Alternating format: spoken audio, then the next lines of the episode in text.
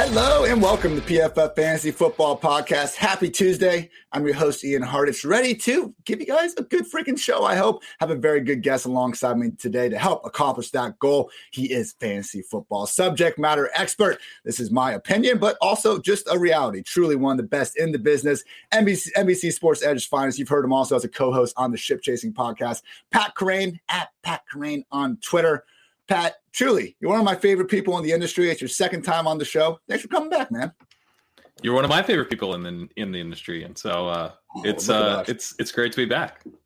So much cuteness already getting on here. Maybe we can focus a little bit more on the football side of things. But truly, people, if you have not been catching Pat's work over at NBC Sports Edge, the amount of work you put in before the draft even happened with your just rookie tiers and everything was simply spectacular. You know, just being willing to embrace the full, I guess, range of outcomes for all these players because that's i think the most frustrating part of this. Like every single nfl player is objectively awesome at football. It's usually the situations you know their volume and just plain old bad luck sometimes that actually is what decides what's going on. So actually taking the time to have nuanced thoughts on the matter pat it might sound like common sense but as you know not always what we see in this industry.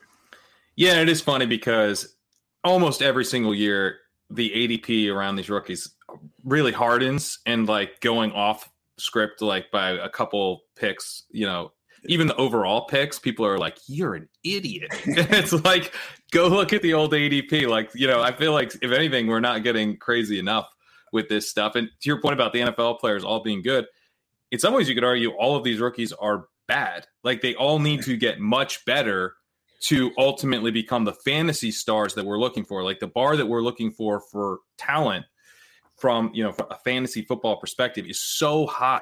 You need to be an absolute star. And so for any of these guys to become that type of player, they need to get much, much better going forward. So that's why this is ultimately so difficult to project is we need to figure out who's going to actually make a big leap in terms of their skill level in the next year or two that is going to be the main topic of discussion today. I want to look at a redraft point of view, not too much dynasty talk today, just at 2022 in particular about these rookies and now how we feel about them based on the landing spot. It's not everything, but it does matter again, particularly when looking at 2022, because to Pat's point, maybe some of those rookies that aren't quite as ready will be forced to be ready sooner than uh, we anticipated just because of that open depth chart. So, Pat, let's spend one question on an underwhelming position group, and that is the quarterback class. you know, we thought we we hated them before the draft, and we found out the NFL somehow hated them even more. So before the draft, you know, Malik Willis, pretty much consensus fantasy QB one. He throws the ball far and he runs a ton. We we all accepted that. We all got that fantasy QB one Malik Willis.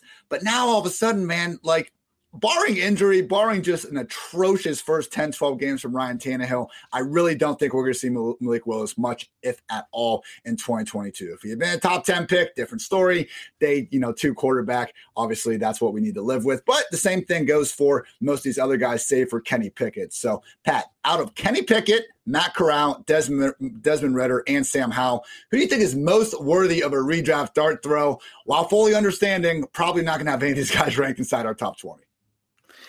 I think it's Pickett. Um, unfortunately, you know, I wish uh, the question bars me from talking about Willis, which uh, which I don't appreciate.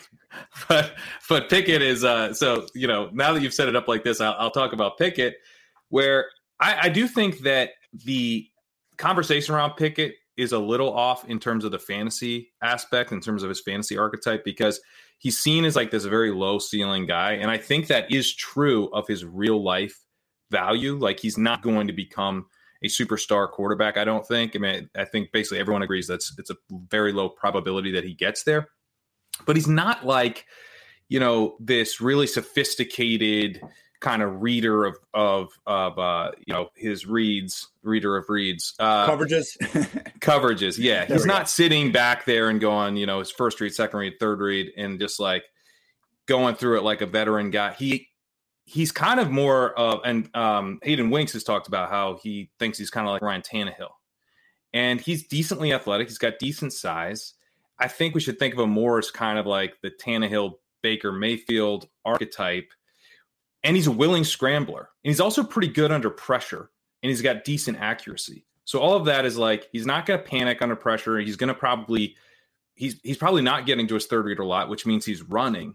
So while he's not like a true dual threat, I do think that you know, he should. He's not going to be like a Jimmy Garoppolo type of fantasy score where you're just like getting, you know, depending on your league settings, like right. 18 points while while other people are getting 24 and 25. Like I do think you know he's got a shot at getting you kind of the the 20 points per game.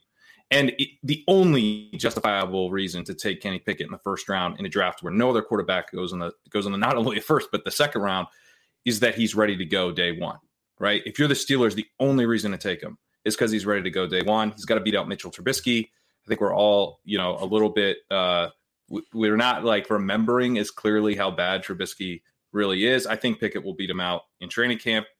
If he doesn't, I think the pick is already a disaster for the Steelers. What's the point of this if he can't beat out Mitch Trubisky? But that's who I would be betting on. The other guy, Corral, very similar kind of profile, scrambler, uh, decently accurate, probably more accurate than Pickett. Uh, I think Darnold will get a couple starts, but then Corral will take that over. So those be the two guys. I'm not that into Ridder. I just don't like him as much as a prospect congratulations on being the first analyst to talk about Pickett for an extended stretch and not bring up those baby sized hands. what do you think about his ability to enable Diontae Johnson? He's someone I'm a little bit lower on this year just because he's now being priced basically of what we've seen him operate. But, you know, are the Steelers really going to be one of the most pass happy offenses again? Will Pickett lean on Diontae as much as he did over two other, in my opinion, viable receivers from Chase Claypool and now George Pickens? Like, I've seen Diontae be fantastic in all phases of the game. Even some of these punt returns he's had over the years. The dude's great with the ball in his hands. We see the route running chops. I mean, he beat Jaire Alexander deep at one point last year. He can do it all. I understand that. But my God, Pat, it seems like we need a lot to go right. And I despise doing some efficiency studies for wide receivers. And I know you know this. I don't like seeing Diontae Johnson alongside 10 other guys that we would never dream of using a top three round pick on. Do you think Pickett, even if he's not going to be a top end fantasy quarterback himself, can help Diontae Johnson stay in the promised land? Yeah, I think this feels a little bit like um, like San Francisco last year, where we were kind of taking stabs on receivers, and it's like I don't want to draft all of these guys on the same team, but I want to draft them all. Uh, also, kind of like Denver last year, where you're like, I know I'm picking. Like if I take if I take Sutton and I take Jeudy, like, and kind of the answer was was no one really, but hmm. but you're kind of building in like this is probably not going to work out for everybody, and that's kind of how I feel about the Steelers right now is that like I, there's Pickett or Pickens is good. I think. I think he's a good prospect, and then Chase Claypool is good. Diontae Johnson's good. They're going to be dumping off to Najee. This isn't going to be a super high scoring offense, so someone's failing. Yeah. But that doesn't mean that I'm not taking shots here. And and Johnson isn't super expensive. And I think your point about his well rounded skill set is a really good one. Ben Roethlisberger was targeting him constantly, but like he's targeting him. We're literally he wouldn't run a route. He just ben stood there. he stood there.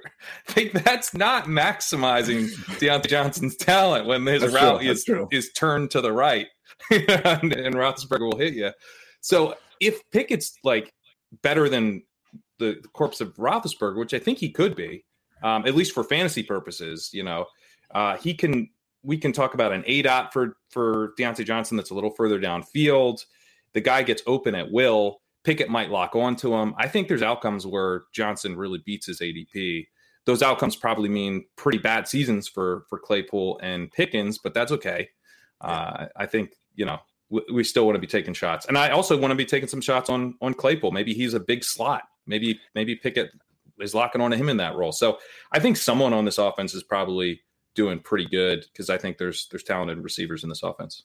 Great point on Claypool. I believe there's a report that actually came out this week about Claypool maybe having the lead in the slot, which makes sense. He's played there more than Diontae has over the past two seasons. Pickens definitely doesn't profile um, as a slot type. Maybe they change it for the NFL, but um, with Diontae, like I think people just kind of assume because he's like the shorter wide receiver that he's a slot guy. They did this with T.Y. Hilton for years at the end of his career, and it's like no, he plays on the outside. It's legal to still do that in the year 2022. So good stuff on Pickett. Last thing with these quarterbacks quarterbacks. Uh, uh, mentioned, uh, you know, again, just not expecting really Malik Willis to have a chance to start, but with Matt Corral only facing Sam Darnold, you said before, only a few weeks of Darnold maybe before we do get Corral out there. Desmond Ridder only behind Marcus Mariota. Sam Howell only behind Wentz. Would you say that among those three, probably it is Corral, Ridder, Howell in terms of likelihood, like who's going to start the most games? Yeah, I, I do. I think Mariota, I mean, he has a familiarity with the with the offense. I mean, he did get beat out uh, by Brian Tannehill for a job in the offense, so it's not ideal. But I think Ridder's definitely behind the eight ball a little bit more than Corral. Where like the fact that Corral only has to beat out Darnold is really wild.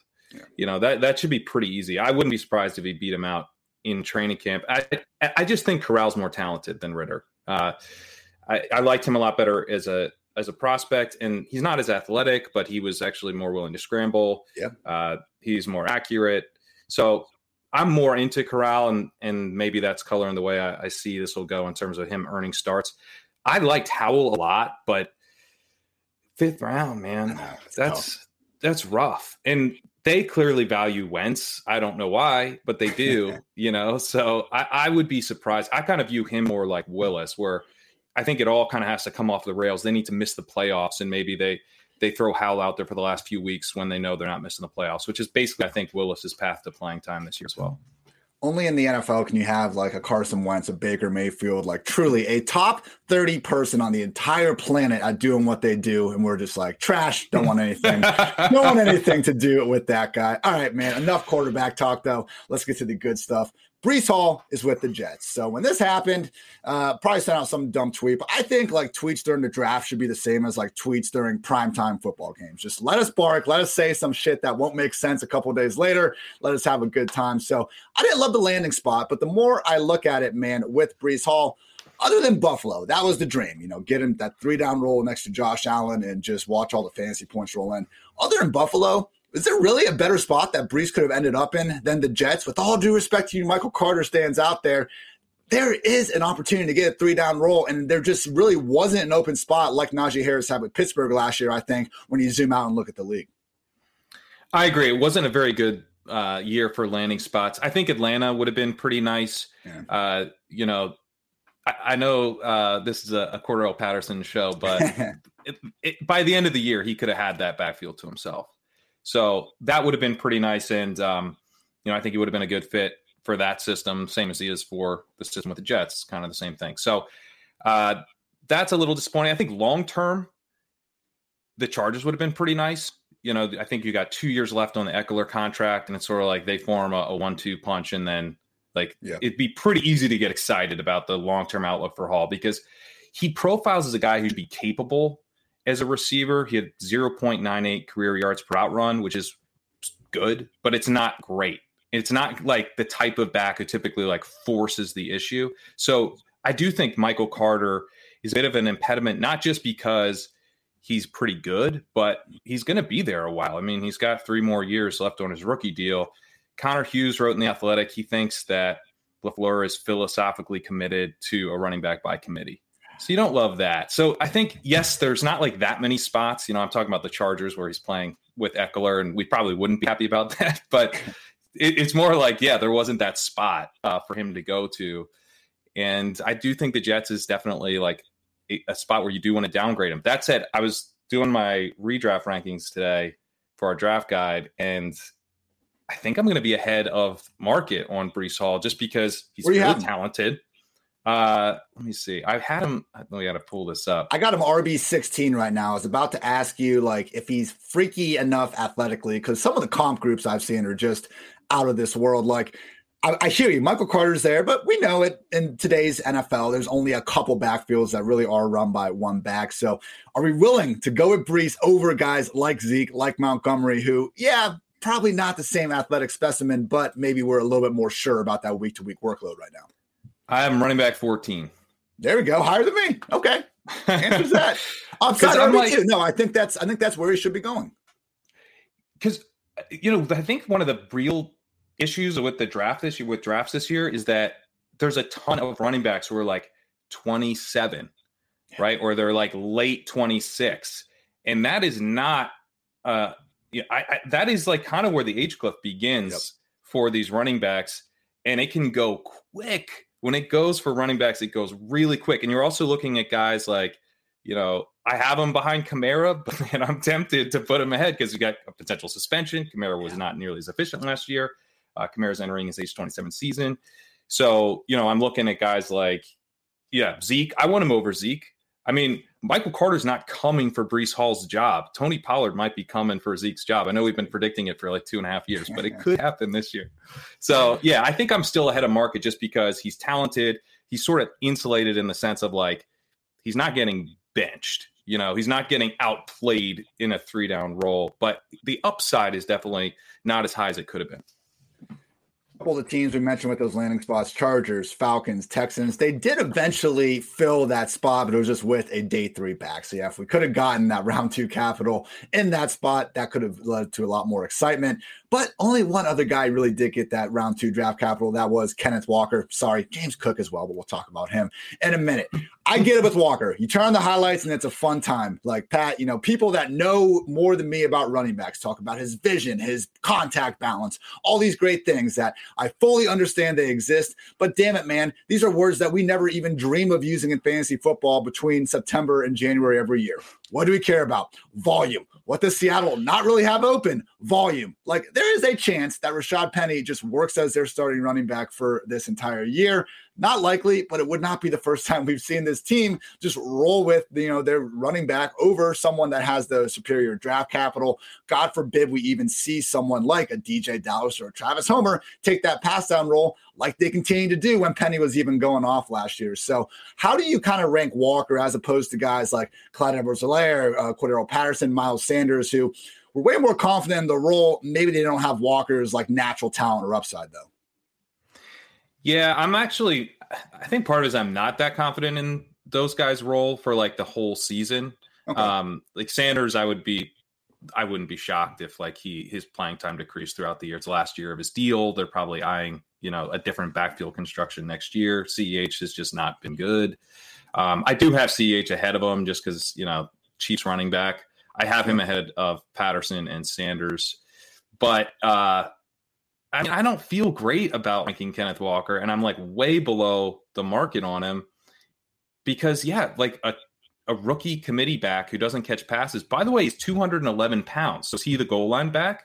If he's not the goal line back, you're in trouble, man. You're in trouble as a rookie. Like, how do you project high value touches for Kenneth Walker? It's it's difficult. So it's like you got a between the 20s runner who's paired with Rashad Penny, who all he does is rip off long touchdowns. There may not even be that many carries between. And now the they're in a terrible offense. they're in a terrible. I'm glad you said it first because uh, I, know, I know your boy Drew Lock is is going to be oh, captaining yeah. the ship here. but yeah, I'm not a fan of of this offense either. And then like Rashad Penny, the, the interesting thing is that the Seahawks, you know, they they did this to Rashad Penny. They played other running backs over a guy they took in the first, and now they could play Rashad Penny over the guy they just took in the second, which would be kind of delightfully ironic. But Penny was so good last year. If you look at rush yards over expected, uh, the NFL Next Gen stat, which is one of my favorite running back stats, uh, Jonathan Taylor led the way there. Nick Chubb was second. Rashad Penny was third. He had 23 fewer rushing yards over expected than Chubb. He had 109 fewer attempts. Rashad Penny led the league in rush yards over expected per attempt by like a wide margin. The dude was going off at the end of the year. I don't know, man. Like, so in addition to the bad offense, in addition to him maybe not having the goal line role or catching passes, I he's sharing the backfield with this guy. This doesn't sound great at all. So, like, talk. I, I want to lower him more than I already did. Just talking know, through this, man. I know. I think I'm lowering him as well after uh after this conference. I mean, to be honest, I want to rank Penny over him. Not because I think Penny will have the better season, even, but like when Penny has the better season than Kenneth Walker, he might have an incredible season. I just have such a hard time seeing Walker becoming this running back who you need this year. Like, what's the path to you needing Kenneth Walker? To your point about DJ Dallas or Travis Homer, like his his yards per route run profile is is one where you expect him to be a two down guy. Like even if he hits, to be like a pure two down guy. So yeah, I think I just talked myself into Sanders over. I think so too, man. We haven't like with a rookie, it's a different. We haven't seen him in Seattle. They did take him with a second round pick. Maybe he walks out and is the lead dog, but we have this tendency in fantasy to, I think, like just try to will guys to disappear from these committees. It happens with Melvin Gordon seemingly every single place he's at, like JD McKissic with Antonio Gibson. So I'm not saying that Walker won't work ahead of these guys, but I don't think we're giving nearly enough credit to this group. And we didn't even bring up Chris Carson, who is could be healthy. Like I don't know, it's a degenerative neck issue. I could not think. and they say worse. they want him as the starter if he's back. God damn. yeah, not great. I'm I'm putting Miles Sanders over Kenneth Walker. It's yeah, just, me too. When look at all the things that we just said had to go right. Like and, and for what? To be the Seahawks, the shitty ass Seahawks lead running back, and he's probably still like doesn't even have the three down role. So sorry, Kenneth Walker, great player, and, but and like I do think he'll outscore Penny, but I'm always thinking about like what what if I fade this guy and he hits like how bad does it hurt? Because I was yeah. not high on Najee Harris last year, and guess what? It was fine. You know, like Najee Harris kind of did everything everyone thought in terms of the workload, but he wasn't efficient, which was like, you know, his profile suggested he might not be very efficient in terms of yards per route run, which he wasn't, and or in terms of hitting big plays, which he didn't do that either. So it's like if a guy is going to be fairly expensive, obviously much less expensive than Najee, and it's just like, what's the actual ceiling to where like you had to have this guy? I can see a ceiling uh, with Penny where it's like, if you didn't have Penny in the year 2020, 2022, like you didn't win. Like that do you do you see that with him? Maybe I'm just getting too carried away with last year. I mean, he was always good. That was the thing. He just got hurt early on in his career. But like as a rookie, he was averaging over five yards per carry, which okay, I know it's not the end all be all stat for running backs, but still pretty good. And his second year, man, I remember he had a touchdown against like the Steelers. I want to say like week two or something, and he just like bounced outside, just exploded out of a cannon. And I was like, oh shit, Rashad Penny is actually like a really good running back now. I see why he went in the first round. So if he if we're going to see this price discrepancy grow where like Penny becomes uh, in going in like the RB, you know, outside the top 36 and stuff, like he's going to be the only guy probably in that range that has the chance to take over his team's job and actually get like 250 carries. So, yeah. from that perspective, I think you're right. Because I was loving Penny around that RB 30 mark before the draft because it didn't really make much sense for the Seahawks to add another running back here. But, you know, alas. Yeah, the Seahawks. They're the Seahawks. All right.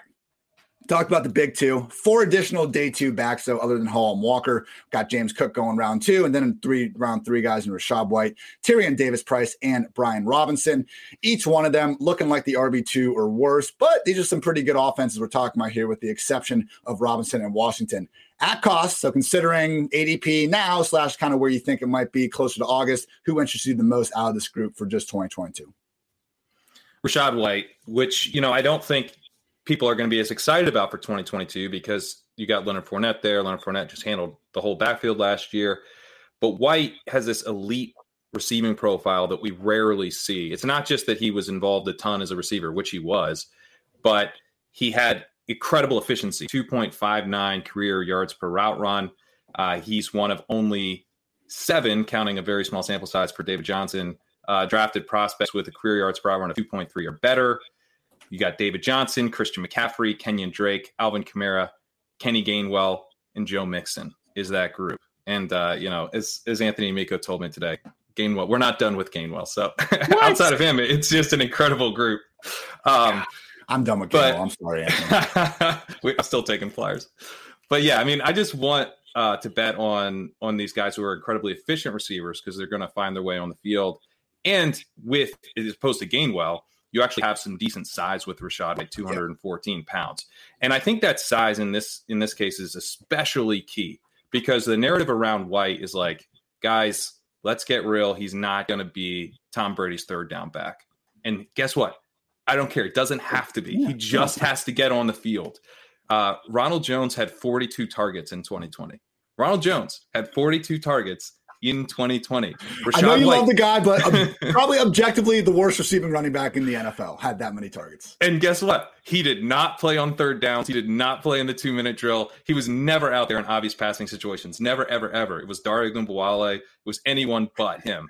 So it's like it's so clear that with Tom Brady, all you have to do is get on the field and you'll get targets. And if you're Rachaad White in that case, you can you can flash incredible ability to the point where yeah, maybe in like situations where they're going to be calling pass blocking plays, he won't be out there, but he would see a, a growth in terms of his uh his efficiency or his uh his opportunity as a receiver. And also like Dare Ogunbowale played with with Tom Brady and was quite quite bad. So I, I do think that they will maybe eventually get White out there on third downs if he doesn't make too many mistakes. But really, it just comes down to this level of receiving uh, efficiency, this level of receiving volume, and size and athleticism, by the way, and draft capital. Yeah. Like that, it just doesn't come around very often. When it does, I'm just betting on it every time. You're gonna have to burn me like another five times with this profile before I move off it. And you know, Leonard Fournette, I think consolidating a workload is like a talent in some sense, but he he hasn't been very efficient. He hasn't been very he just hasn't been very efficient at any point um, almost in his career. So for a, a guy they just took in the third round to work his way on the field, if he's as talented as the profile suggests he might be, it's not that far fetched. I mean, White's or uh, Fournette is not that young anymore. It would make sense for them to have another back spelling him at times, and if we get that, it could be could be kind of a Rhamondre Stevenson situation where we see more and more of them over the course of the year. I don't think White's going to have that much of an impact to Fournette's weekly role as long as he's healthy. But man, what if something happens to Fournette? It's not like Fournette's like the only running back in the league. We don't have to worry about injury risk for. Like, if we say that Fournette's equal, equally injured, man, I think we can put White right there alongside like Alexander Mattison and Khalil Herbert as running backs, where they are one injury away from potentially being a top 12 player. Like seriously, like that could be White's best case scenario. If they just Fournette gets hurt and they say, White, you are our new Leonard Fournette. Giovani Bernard will come in on the two minute drill. But like Fournette had basically to your point, even if he hadn't taken over the pass down role from Giovani Bernard, he was still vying for the league lead in receptions, like even before Gio got hurt last year. That's how much Brady's going to feed his running backs, whether it's Fournette, whether it's Rojo, whether it's Rachaad White. So where I've seen him going right now, man, I am happy to scoop him up in that RB4 range because maybe we do get a little bit of standalone value. I think that's on the table for Mattison Herbert as well in brand new offenses and systems. And maybe, just maybe, with an injury, we're talking about someone that's going to be on the title of every single waiver wire column that following Monday. With the other two guys, James Cook I had this thought in my mind that, you know, because they flirted with Isaiah McKenzie a little bit, even playing running back a few snaps here and there. I was like, maybe they just want to go full on, you know, four wide receivers and have Knox out there, have James Cook there, like make a scat back your full time running back and just don't run the ball pretty much. Uh, why the hell not? It's what we do in Madden all the time. But to hear Brandon Beane come out and literally say, like, they view James Cook as a sub back, they're kind of, you know, replacement for JD McKissic.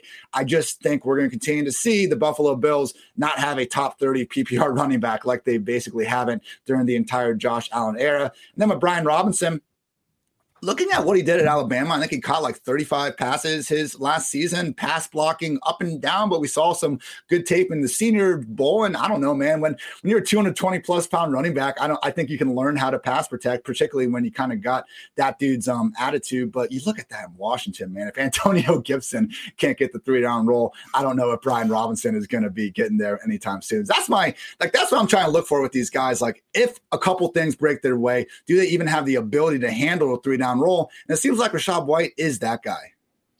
Yeah, I think Cook could as well, but he's undersized, so it's just harder to see him them like really leaning on him. And they, the they already way. called him a sub back. Like that's their words, not mine. I'm with you. I think he probably could handle it. It's only 10 pounds that we're kind of digging him right. for, but and maybe he maybe he can in a couple years. Yeah. You know, uh, he puts on 10 pounds, it, it might be a different story, but uh, it, it's harder to see this year. Kind of more of a of a passing down guy. Yeah, I mean, look, I would love to be right about every single player evaluation. Sometimes, you know, shout out Duke Johnson. I think I am right over what some of these NFL teams, uh, what these NFL teams decide, but it doesn't matter. I can be right about Duke. That wouldn't have gotten me very far over the past couple years if I just continued to go to that well. So good well, stuff. Yeah, go ahead.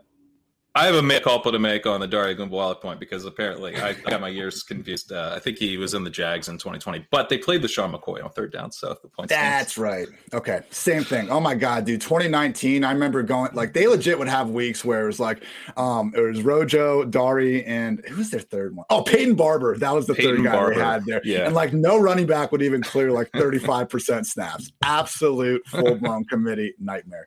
All right, let's talk about some day three backs. Now, historically, rookie year and even moving on the career, if you were not drafted in the first three rounds, back again, back is against the wall in fantasy land. We have seen some guys overcome it though, being good running backs in their own right and just landing in the right situation. You know, fifth round Jordan Howard, undrafted free agent James Robinson, Zac Stacy back in the day uh, Phillip Lindsay. There's been a handful of guys, but really just over the course of 10 years, not that many. That's why it pisses me off when people are like, who's this year's James Robinson? Like, who's this year's decades? Who's next decade's James Robinson? Because that's how often you see an undrafted running back put together a legit RB1 season.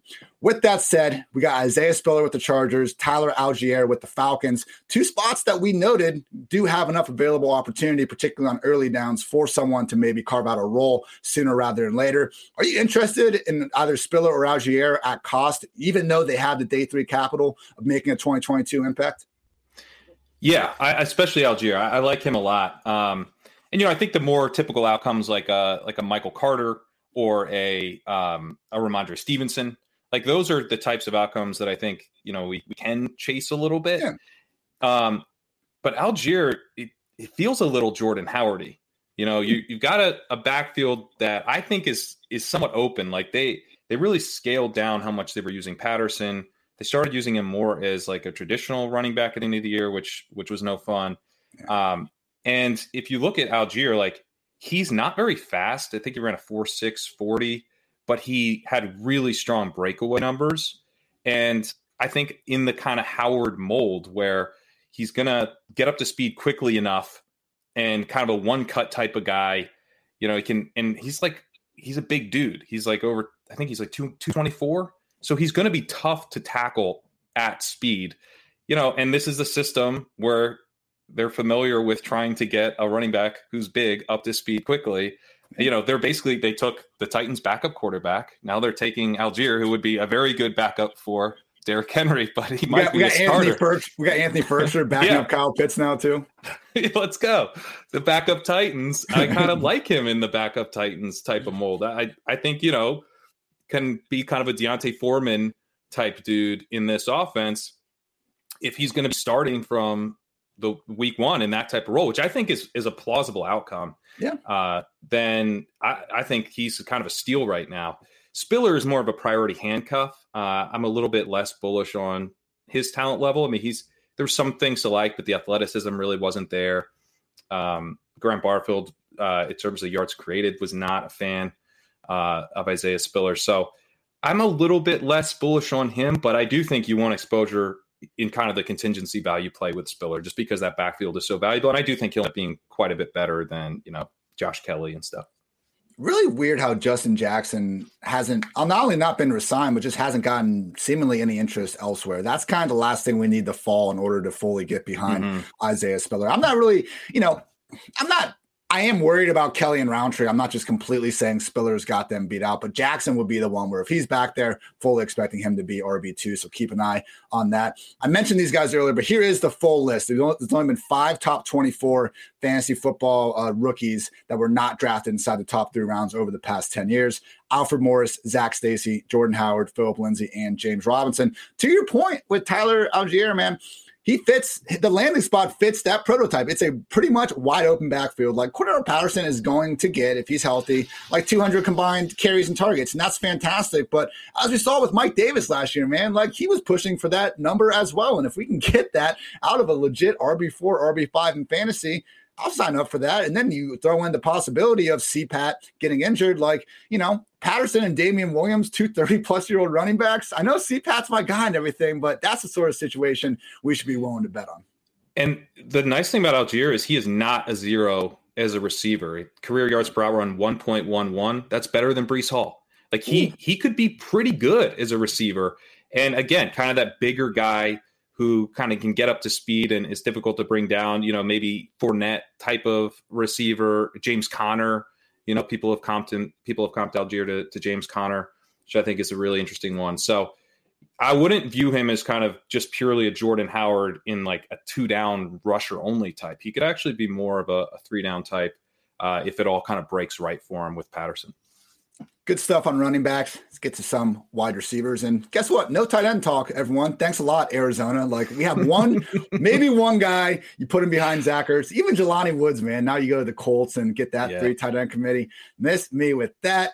But we got some good wide receivers to talk about here. Drake London like the discourse on Drake London was weird. He was kind of this year's prospect that was like, you know, quote unquote falling, but no football was being played. I know he didn't end up doing his testing uh, at his pro day, which didn't help matters. People had the concerns about the speed, but you know, kind of everyone overthought this. And then like the draft comes around, oh, okay, he's the eighth overall freaking pick in the entire draft. We do have Kyle Pitts there. He's going to be taking plenty of pass game volume, but my God, man, like there's a chance that Drake London sees 130, 150 targets in year one. Do you think there's a legit wide receiver one on the on like on the table here? I know I'm not putting him in the Ja'Marr Chase, Justin Jefferson category at this point, but NFL just told us he's a top 10 player in the draft. He doesn't have any target competition. I would like to have a better quarterback than Marcus Mariota under center, but you know, it's sticking out to me from the PFF draft guy. Mike Renner said sooner rather than later, Drake London's going to be a 100 catch, 10 touchdown a year guy.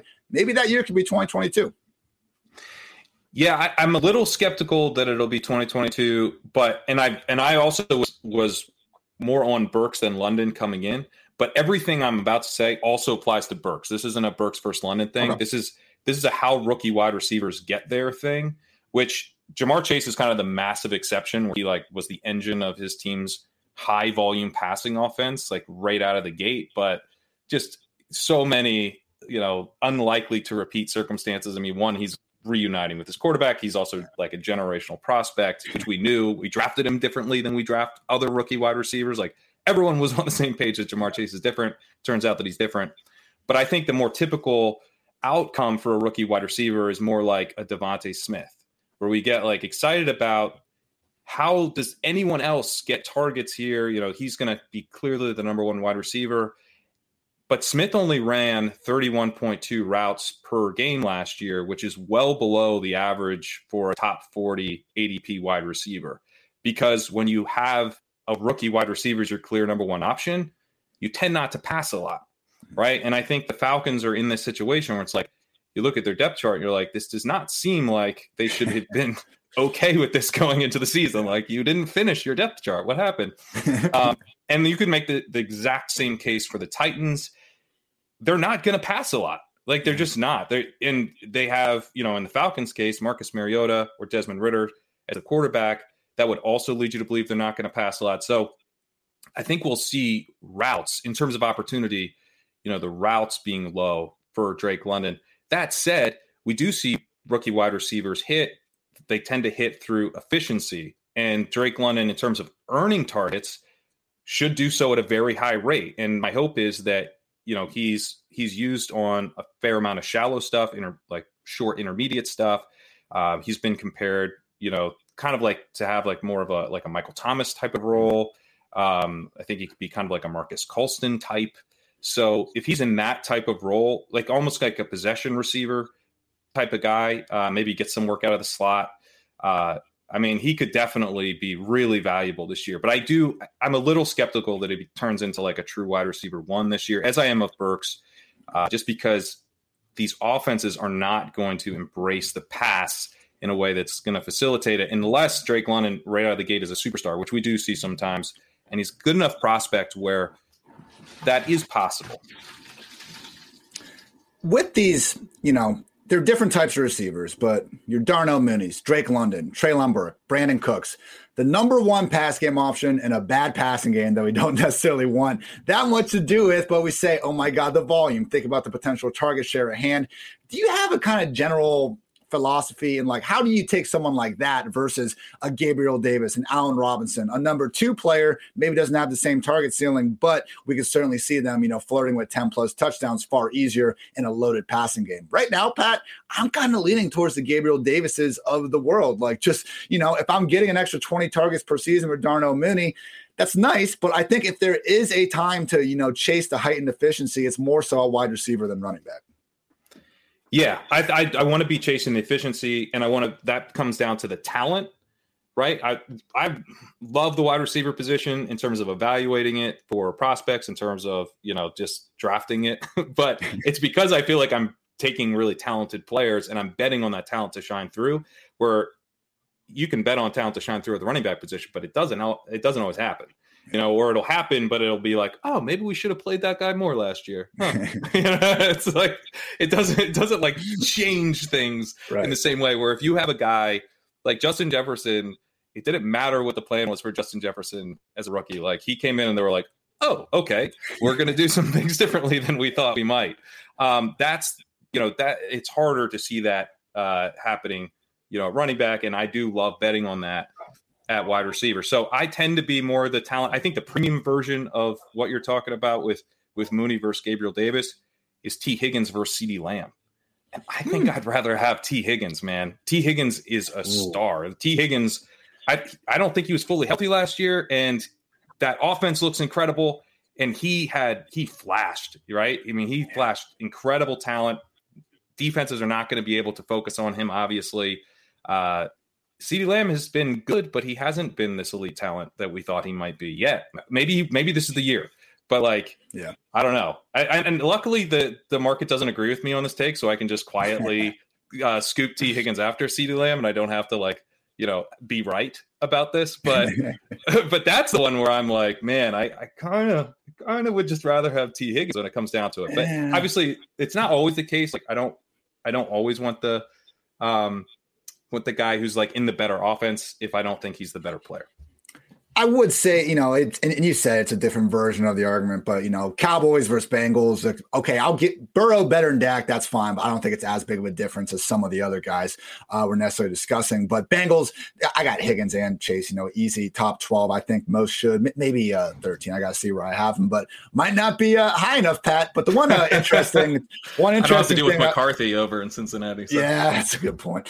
Um, the one thing I was going through today because from 2010 to 2020, there's an average of four 4.3 teammates that finished both as top 24 PPR wide receivers in the same season. So about four, maybe five instances of that per year. If you look across the league, there are a lot of situations that we're kind of anticipating that to potentially happen. Buffalo, Miami, Cincinnati, um, as I'm going through this, I'm sure this is great podcast uh, listening. Denver, the Chargers potentially, the Cowboys, Buccaneers, depending on the Gallup and Godwin health of the matter. Mm-hmm. The Vikings, if Adam Thielen is going to actually play 16 games, not completely out of the realm of possibility. And then I think you could throw the Rams in there as well. So, you know, I just listed like eight or nine teams. 49ers, I mean, Brandon Aiyuk from week eight on was a top 24 wide receiver. Maybe the Drew Lock experience turns out well, and Metcalf and Tyler Lockett get back to doing their thing. So it is one of those where, you know, we can kind of talk ourselves into eight to 10 different situations, potentially enabling this. History tells us a little, it's, it's a little bit different. But hey, man, there, we have seen What's the, the league moving.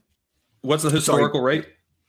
4.3 pairs 4. of teammates per year. So it's problematic. But I will say, um, what uh, Graham Barfield had a tweet yesterday where he was showing like the number of rookie wide receivers to get over 100 targets has been spiking recently. So throwing the ball more, maybe we'll see more, uh, you know, teams just producing multiple high end teammates. Crazier things have happened after all.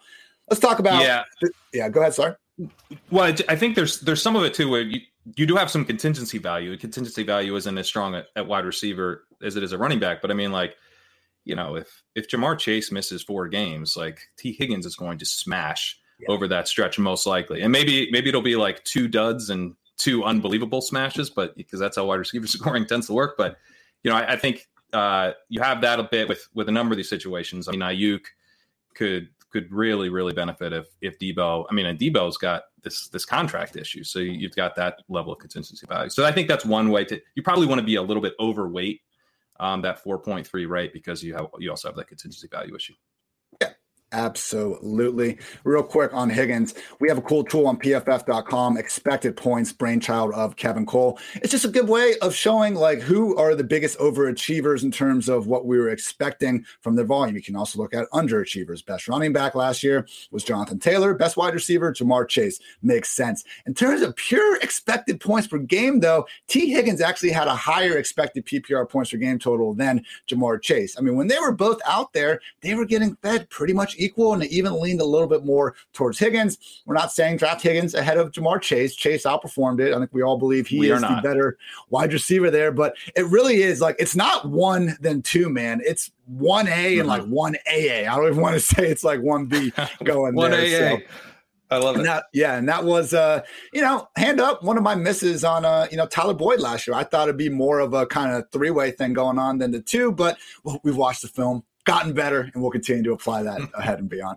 So, more wide receivers. We got Garrett Wilson, Chris Olave, Jameson Williams, and Treylon Burks. You mentioned before, I believe you had Treylon as your number one wide receiver going out. So if that's, I understand if you're just, you know, trusting the talent and everything, but based on the landing spot, who you think gained the most and then who uh, just suffered the most? Pure landing spot. I, I mean, I do think Burks gained a lot from the landing spot because of the player archetype that we weren't sure how teams were going to use him. And I think one of the worst things that could have happened to him was he lands in a spot where it's like a coach we don't feel great about. And they're like, he can do everything. We're Swiss Army knife. We're going to put him in the backfield. We're going to do this. We're going to do that. And it's like, you're not as smart as you think you are. And this is probably just going to be a disaster. I think it's great that he goes and basically has to be the replacement for AJ Brown. He's not going to be as good as AJ Brown, but like that's the big wide receiver yards after catch is is what we were hoping for with Burks. And like AJ Brown, he played in the slot uh, in college, but hopefully he'll be able to move to the outside and get used in a variety of ways, sure, but primarily operate as a traditional outside X wide receiver. I think that quietly is is pretty huge for Burks. Um, but in some ways, I think you could make a case Jameson Williams gained the most in a sense that, like, regardless of his quarterback and anything else, he was the 12th pick coming off a torn ACL. Like, what? yeah, he tore it in January. I mean, the NFL thinks extremely highly of him. And I do think, like, the draft capital, you know, he could have been maybe a top five pick if he was healthy. Like, that's sort of what it's telling us. So uh, I think that's super impressive. I think Garrett Wilson got hurt the most. Uh, we're not excited about the landing spot. Elijah Moore's there. Corey Davis is like one of those guys who we're going to just pretend doesn't exist, but he does exist. He got targeted at a really high rate last year. Uh, Zach Wilson was like locking onto him. Uh, I think he's got a role in that offense. I'm not worried about the Denzel Mims hype cycle that we're getting again this May. I, I don't think I don't think that'll impact Garrett Wilson. When these people say this, like this is what pisses me off about um, you know, your quote unquote real life football analysts. Like they never have to rank these guys, so they just let shit fly out of their mouth. Like, oh yeah, Denzel Mims is set up for a big role. Where? Who is leaving the field between Corey Davis, Elijah Moore, and fucking uh, now Garrett Wilson? Dude, Braxton Berrios will probably play Berrios. ahead of Denzel Mims. Like, hundred percent. hell on with this? yeah, it's literally a team's wide receiver five, and they're like, "Oh, he's going to be big this year. You should draft him." Really flashing yeah. out there with no pads on. but I, I, do think that uh, for fantasy purposes, you could argue that Garrett Wilson is a is a winner in the sense that we're all going to be able to get him more inexpensively now. His ADP yeah. is going to drop. And this guy's an awesome prospect. Uh, I, am not going to have enough in Dynasty. I, I, know I already feel like I'm going to be underweight uh, what I want to be. He basically checked every box. He's a little smaller than we'd like, 183 pounds, but he's got sub 4 4 speed. Uh, he was very efficient in college. He was very productive despite playing with Chris Olave and Jackson Smith-Njigba, who could be the number one wide receiver coming out next year. It's it's a really impressive profile for Garrett Wilson.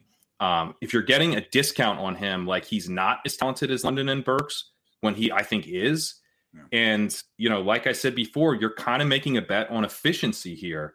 Like the Jet, maybe the Jets pass a little bit more than these other teams, and Garrett Wilson is just uncoverable as a rookie, which is possible. We've seen that before, you know, and he's got the type of profile where uh, that really shouldn't be shocking. So to get him at a big discount to the other guys, uh, it does feel like kind of a, a win for us.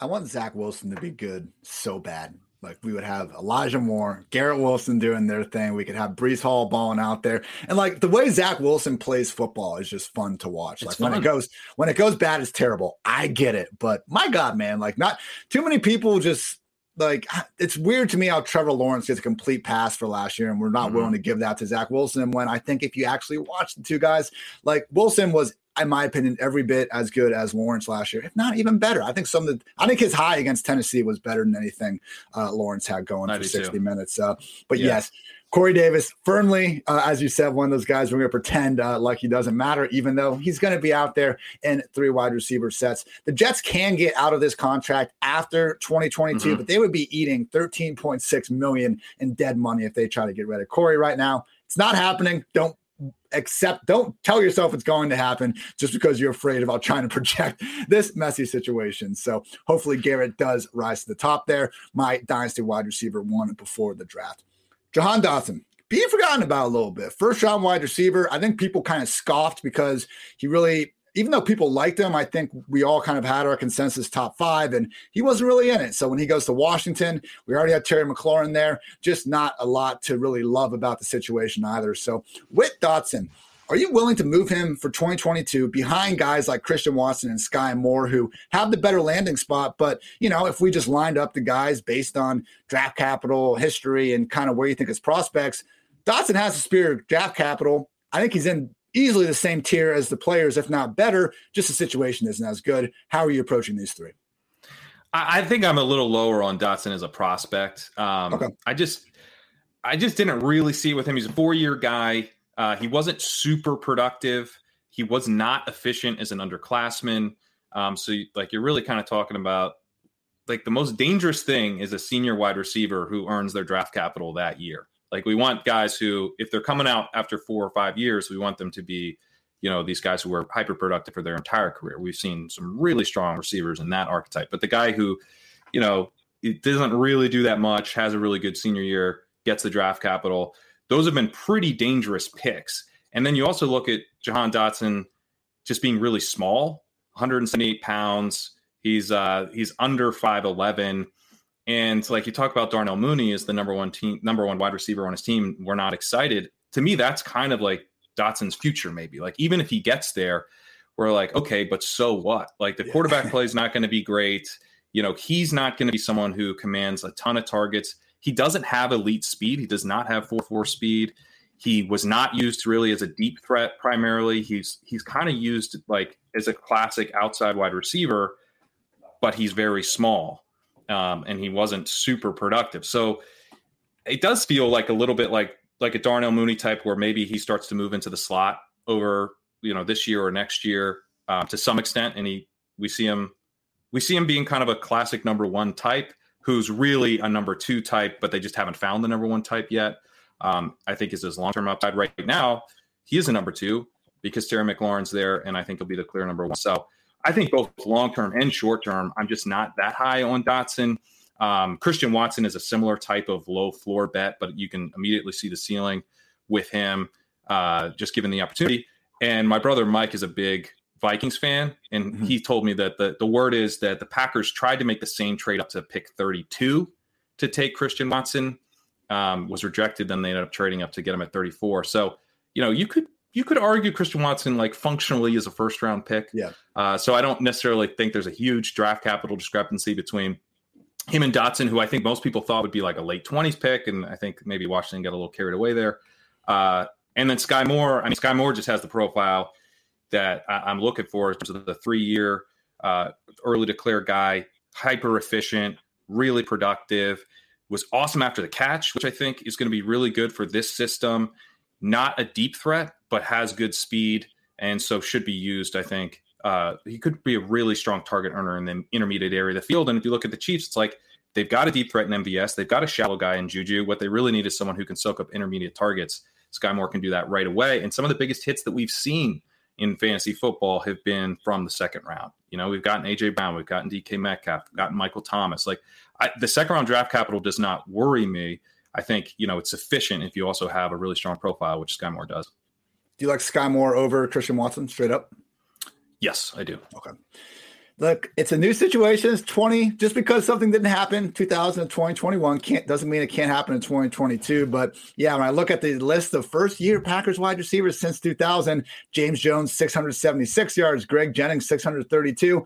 That's the best. And with Aaron Rodgers specifically, we only have MVS at 581 who's that seems like you know Christian Watson. No one's replacing Davante Adams. I don't think the Packers would try to kid themselves. And you know they went out and they've gotten Sammy Watkins like that makes sense. Like it's if you're not going to pay Davante Adams, don't go pay someone else to pretend that they are Davante Adams. So I'm not, you know, criticizing their team building, but just you know having that expectation that Watson's going to step in and give you a true huge ceiling.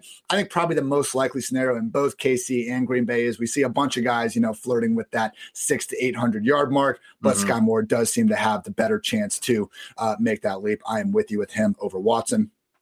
Pat, great stuff. I want to get your information though on a very hot topic because this year, this year we've already seen it. I've made the jokes. You probably made the jokes, but Velus Jones is now the guy who we have not seen take a professional snap, but we're writing him off. He's too old. You know, even when he's gonna make a catch, we're gonna talk about like the how much is beard grew or some shit. And this time he got in the end zone.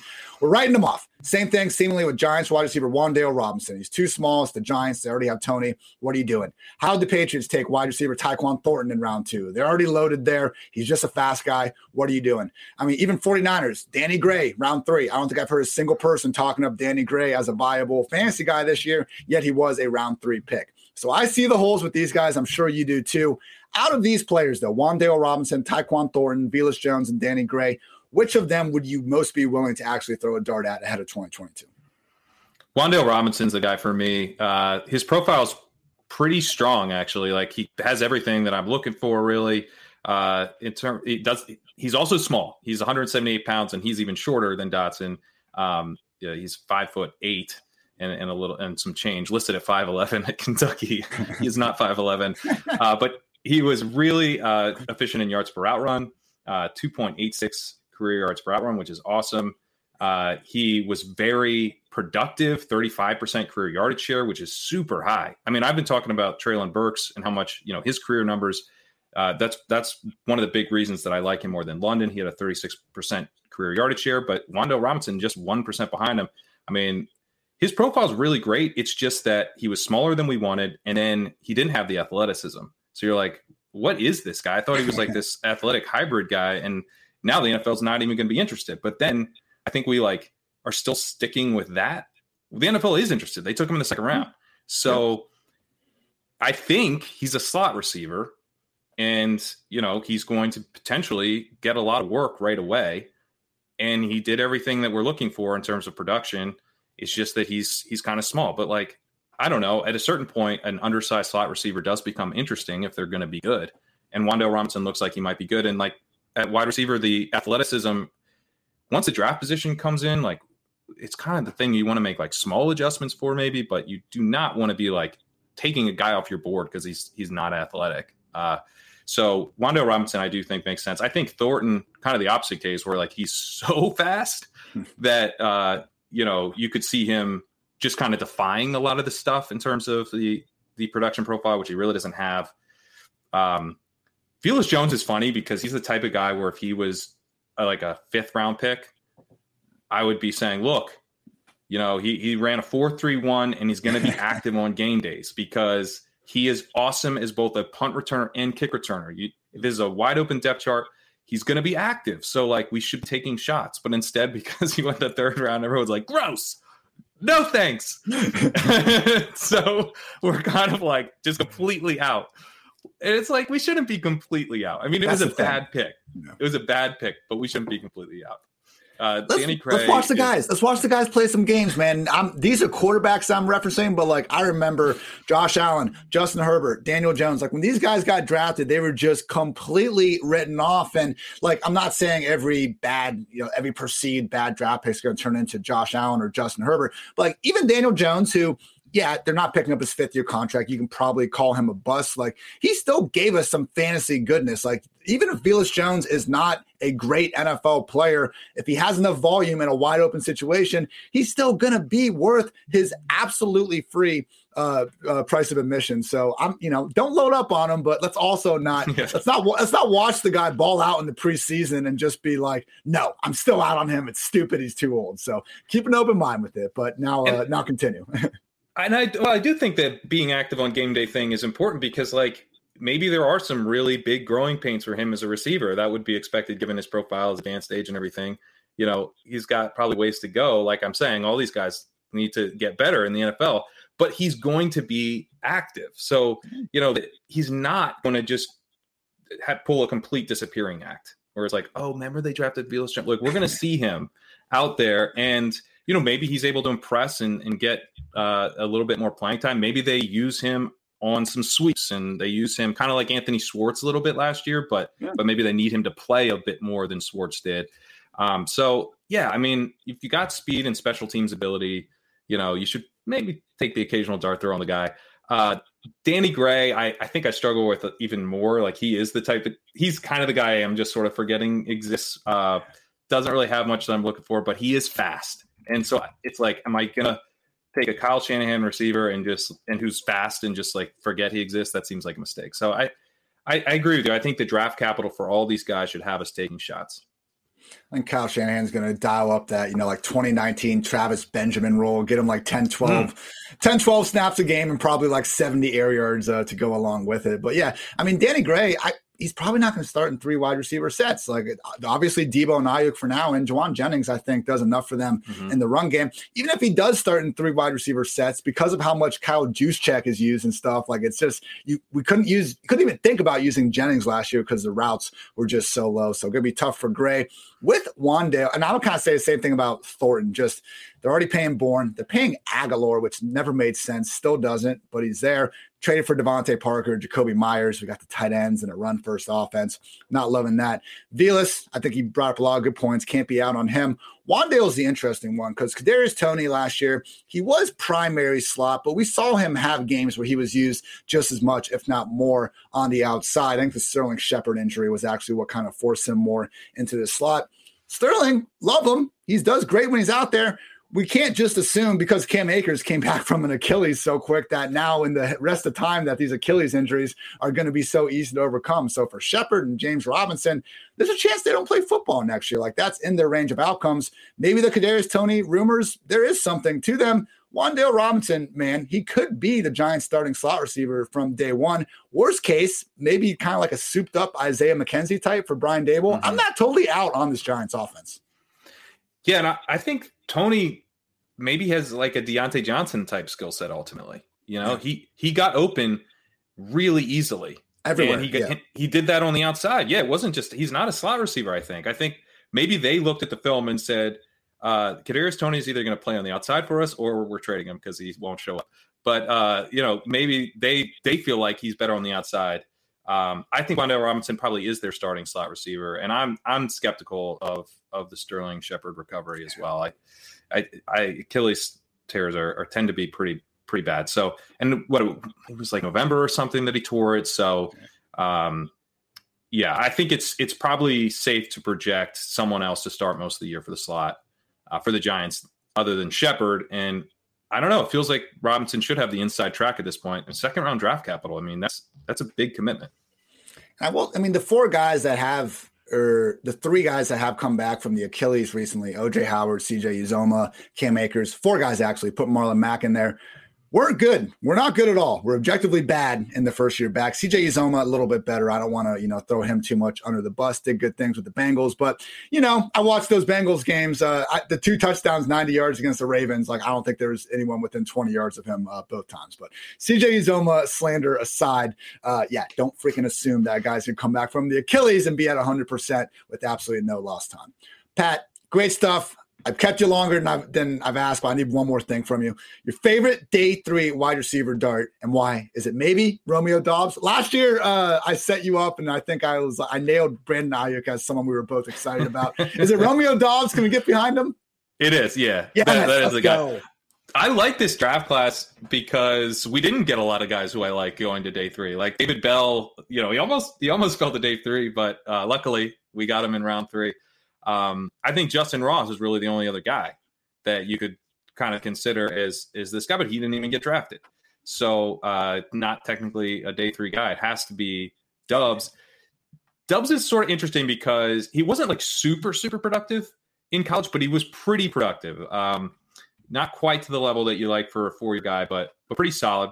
And he was also pretty efficient, not incredibly efficient, but decently efficient. Two point two three uh, yards per hour as an underclassman. He had a 14.5 aDOT, which you know means he was very much a deep threat. We don't have a 40 for him. It don't doesn't seem like he's expected to be like super fast. He's only 201 pounds at 6'2. So it's kind of like, is he really going to be kind of likely a slow deep threat? He, he didn't have a great yards per target.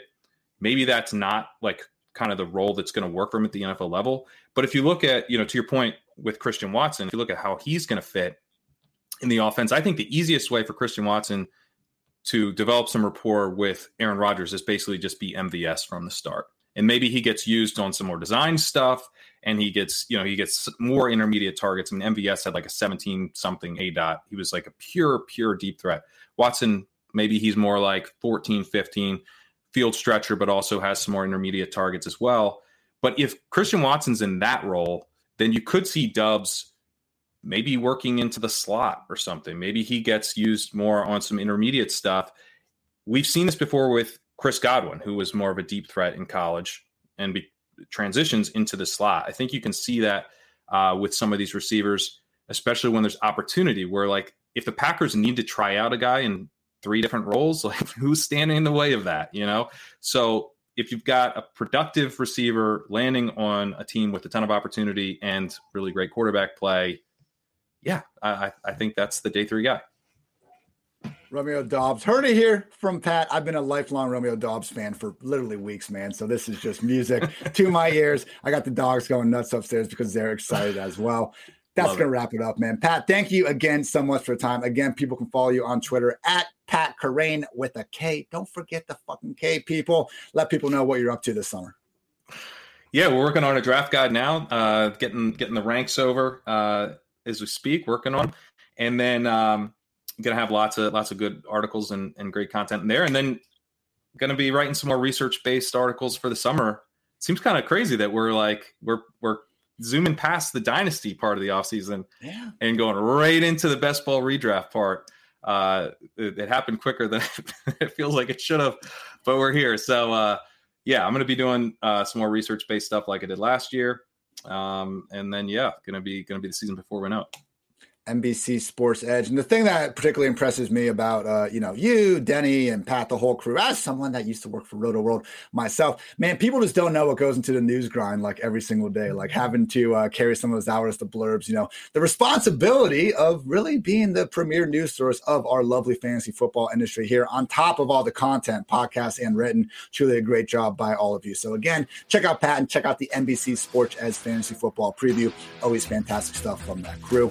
For Pat, I'm Ian. Thanks as always for tuning in to PFF Fantasy Football Podcast. And until next time, take care, everybody.